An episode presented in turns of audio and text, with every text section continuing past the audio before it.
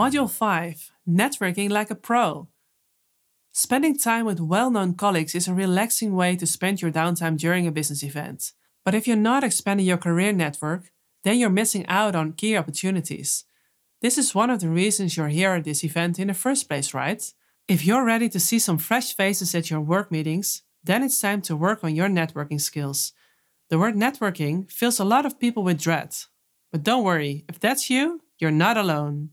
But it's worth it to practice these skills. Step out of your comfort zone, challenge yourself, because they will unlock new worlds of opportunities and ideas. Not to mention that these skills will come in handy in your private life too. You'll be ready to meet people from all over the world and get fresh perspectives and new growth opportunities. This is how you will meet the future business partners who can help you level up your own career. Remember, networking isn't about just collecting business cards, it's about creating relationships. In this module, we'll talk through some tips on becoming a more natural networker from first introductions to ending conversations. But first, to bring your best self to your networking session and make sure you get the most out of it, there's a little mental legwork and light research I recommend you to do in advance. More on that in the next chapter. 5.1 How to Prep Like a Pro. You probably understand the rewards of networking. We went through a few in the last chapter, but that doesn't make it easy, especially for introverts. But there are a couple tricks you can use to get better at it, starting before the networking even begins.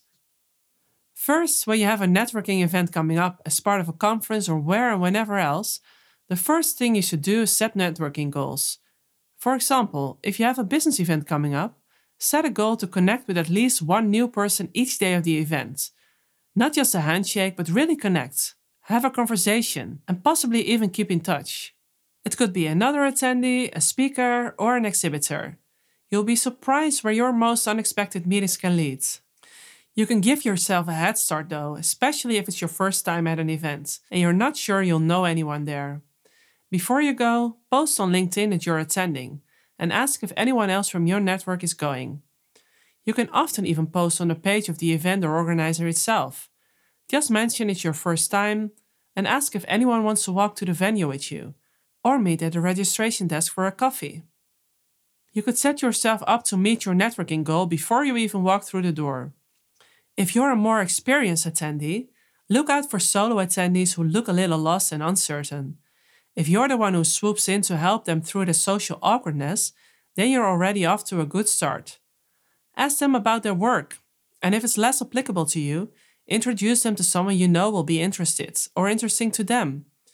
Either way, you'll make them feel more at ease, and doing this good deed will give you a mood boost too. If you are the solo attendee feeling lost and nervous yourself, and you weren't able to find a fellow attendee to plan a meetup with in advance, don't worry. You will meet people there. And in the next chapter, we'll talk about how you can help draw interesting people to you. 5.2 Making an impact without speaking. Confidence is your secret weapon drawing people to you, and you don't have to say a thing to project it. Even if you're not exactly feeling it at the moment, this is a fake it until you make it situation. Stand up straight, smile, and give anyone you meet a good handshake, not too weak and not too strong, while making eye contact. Mirroring body language can also do wonders in making someone feel comfortable around you, as long as you don't overdo it. Researcher Amy Cuddy, a former associate professor at Harvard Business School, has shown that the way you position your body can influence others around you and even your own stress levels.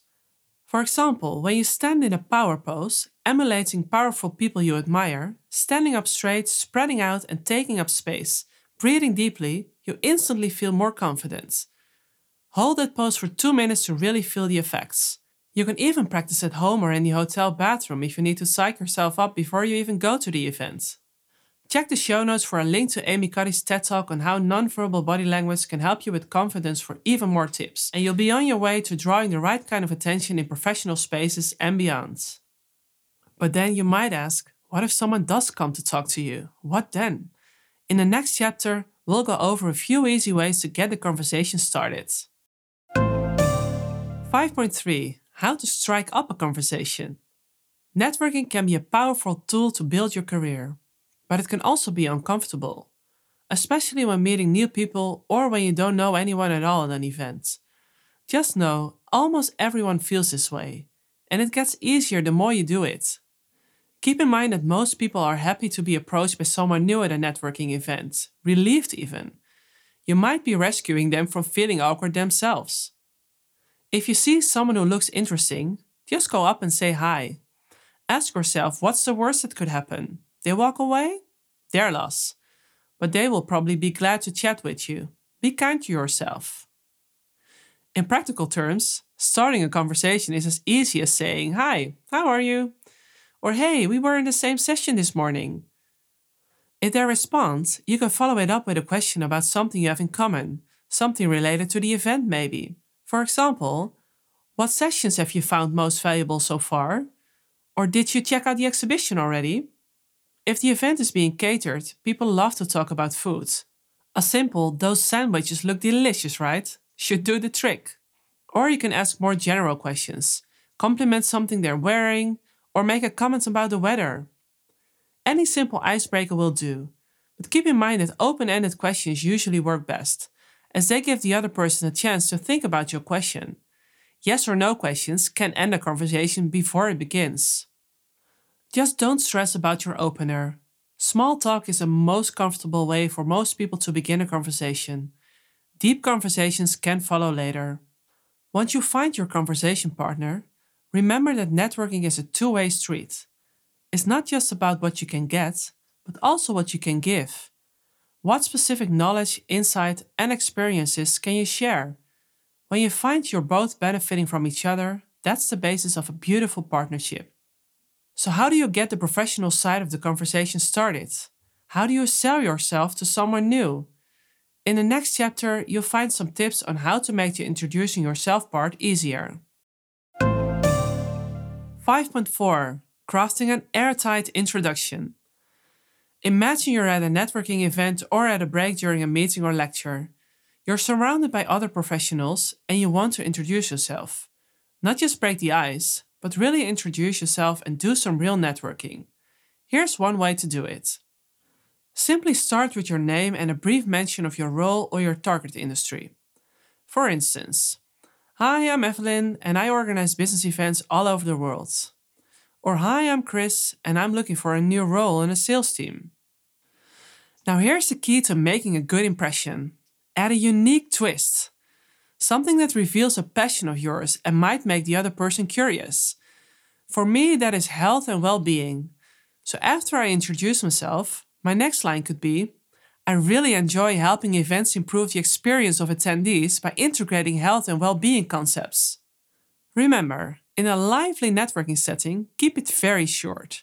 Save the details about you and your job for later in the conversation. Just state your two line intro and give the other person a chance to respond. And remember to show interest in their response as well. You can and should think about your 20 second intro in advance. In fact, pause right after you finish this chapter and practice yours in your head. And don't worry if you forget the introduction you prepared. You can always just state your name and say, Nice to meet you. The other person will probably ask you a question then, giving you a prompt that will help you continue the conversation. Or if you can't think of anything to say, ask the other person a question about their own work. Worst case scenario if the conversation isn't clicking, that happens. We can't connect with everybody. That gives you a chance to try again with someone new, someone you might have a better connection with. Just be yourself and you'll find the right people for you and your business. Authenticity is the key to meaningful connections. Don't try to be who you think others want you to be. If the conversation isn't flowing, it's okay to excuse yourself to use the bathroom or grab a drink and move on to speaking to someone else. But what if the conversation is flowing? How can you keep it going and make a genuine connection with your conversation partner? Sometimes the secret is saying less Move on to the next chapter when you're ready to find out what I mean. 5.5 Talking less to improve your conversations. If you're wondering if there's a magic ingredient that will make you a better networker, the answer is yes. The secret is active listening. Don't just quietly listen, show that you're listening. This will not only make your conversation partner like you more, but you will actually get more out of the conversation yourself. If you find yourself at a networking event talking to someone you find interesting, go ahead and hang on every word. Take in all the wisdom and insight you can. Ask open ended questions that require more than just yes or no answers. The same goes if you meet someone during one of the breaks. Try to keep your focus fixed on the other person, ignoring distractions while they're speaking to you. This will also keep you from seeming rude, but nod, make eye contact, and add the occasional short word of encouragement, like hmm, yes, or true, to show you're really listening. When there is a pause, it's nice to lean into something they have just said. Reflect on it, repeat a part of it. Maybe ask a clarifying question to keep the conversation going. Avoid interrupting. Of course, you want to share your own thoughts or similar stories, but allow the other person to finish speaking before responding. You frustrate them if you don't. But by digging into their story more, you might learn something and perhaps even gain a new work ally. A good rule of thumb is to try to spend about 75% of the conversation listening and 25% speaking. It makes people feel heard. When you practice active listening like this, you'll be amazed by the reaction. And if this leads to a quiet moment in the conversation, that's okay too. Silence is totally fine and does not need to be uncomfortable. Sometimes silence can even demonstrate the power of a good conversation. Try it out. Wait 1 to 3 seconds before responding. This shows that you are taking in and processing their words. It shows respect for what they've said. Just make sure you're not looking around the room or at your phone during this break. Stay focused on the conversation. But don't fear pauses. They give you time to absorb information so you'll remember it later and make your conversation partner feel heard too. I've got one more shortcut to making friends at networking events. Are you familiar with the Franklin effect? We'll talk about it in the next chapter. 5.6 The Secret of Fast Bonding The Franklin Effect. The Franklin effect describes an interesting phenomenon studied by psychologists. When someone does something nice for you, like helping you with a small task, they often start to like you more. So, asking strangers for quick, simple favors can help you unlock new bonds. For example, you could ask them, Can you hold this for a moment?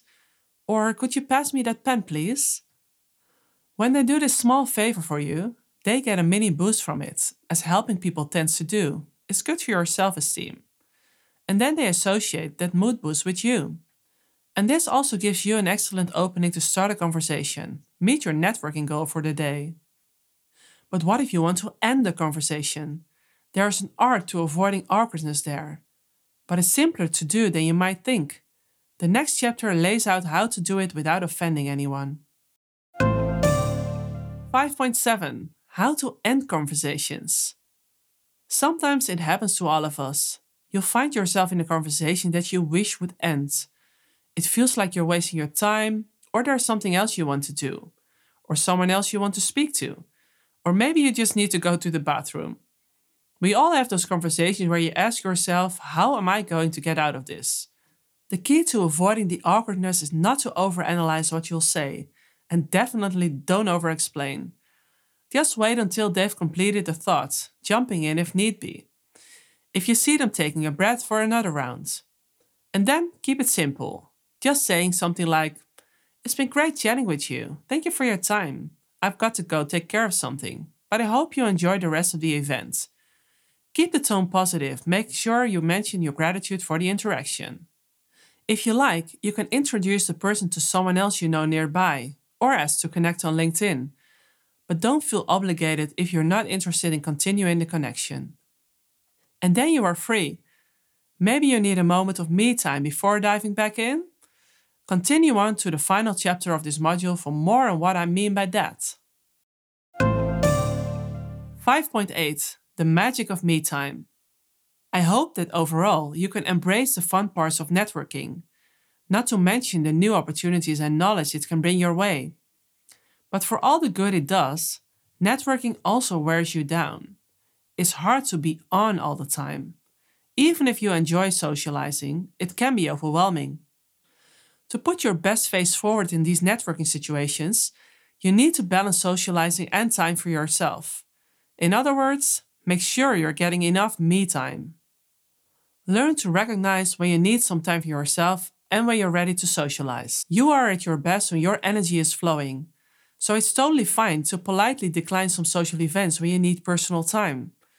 You won't be doing anybody any favors if you attend an event feeling cranky and overstimulated. If you have younger kids at home, you might even take advantage of getting a good night of sleep while they're not around. I do. Or even if you don't, take an evening to just enjoy that nice hotel bed. You'll notice a positive effect on your mood and energy the next day. And letting other people fill you in on what they got up to the evening before is a great conversation starter. Please note though that time spent working in your hotel room does not count as me time. Yes, you probably also need to pay some attention to what's going on back at the office while you're at your conference, but don't let it take away from your experience there or your downtime. The next module is all about balancing your office demands with your conference reality.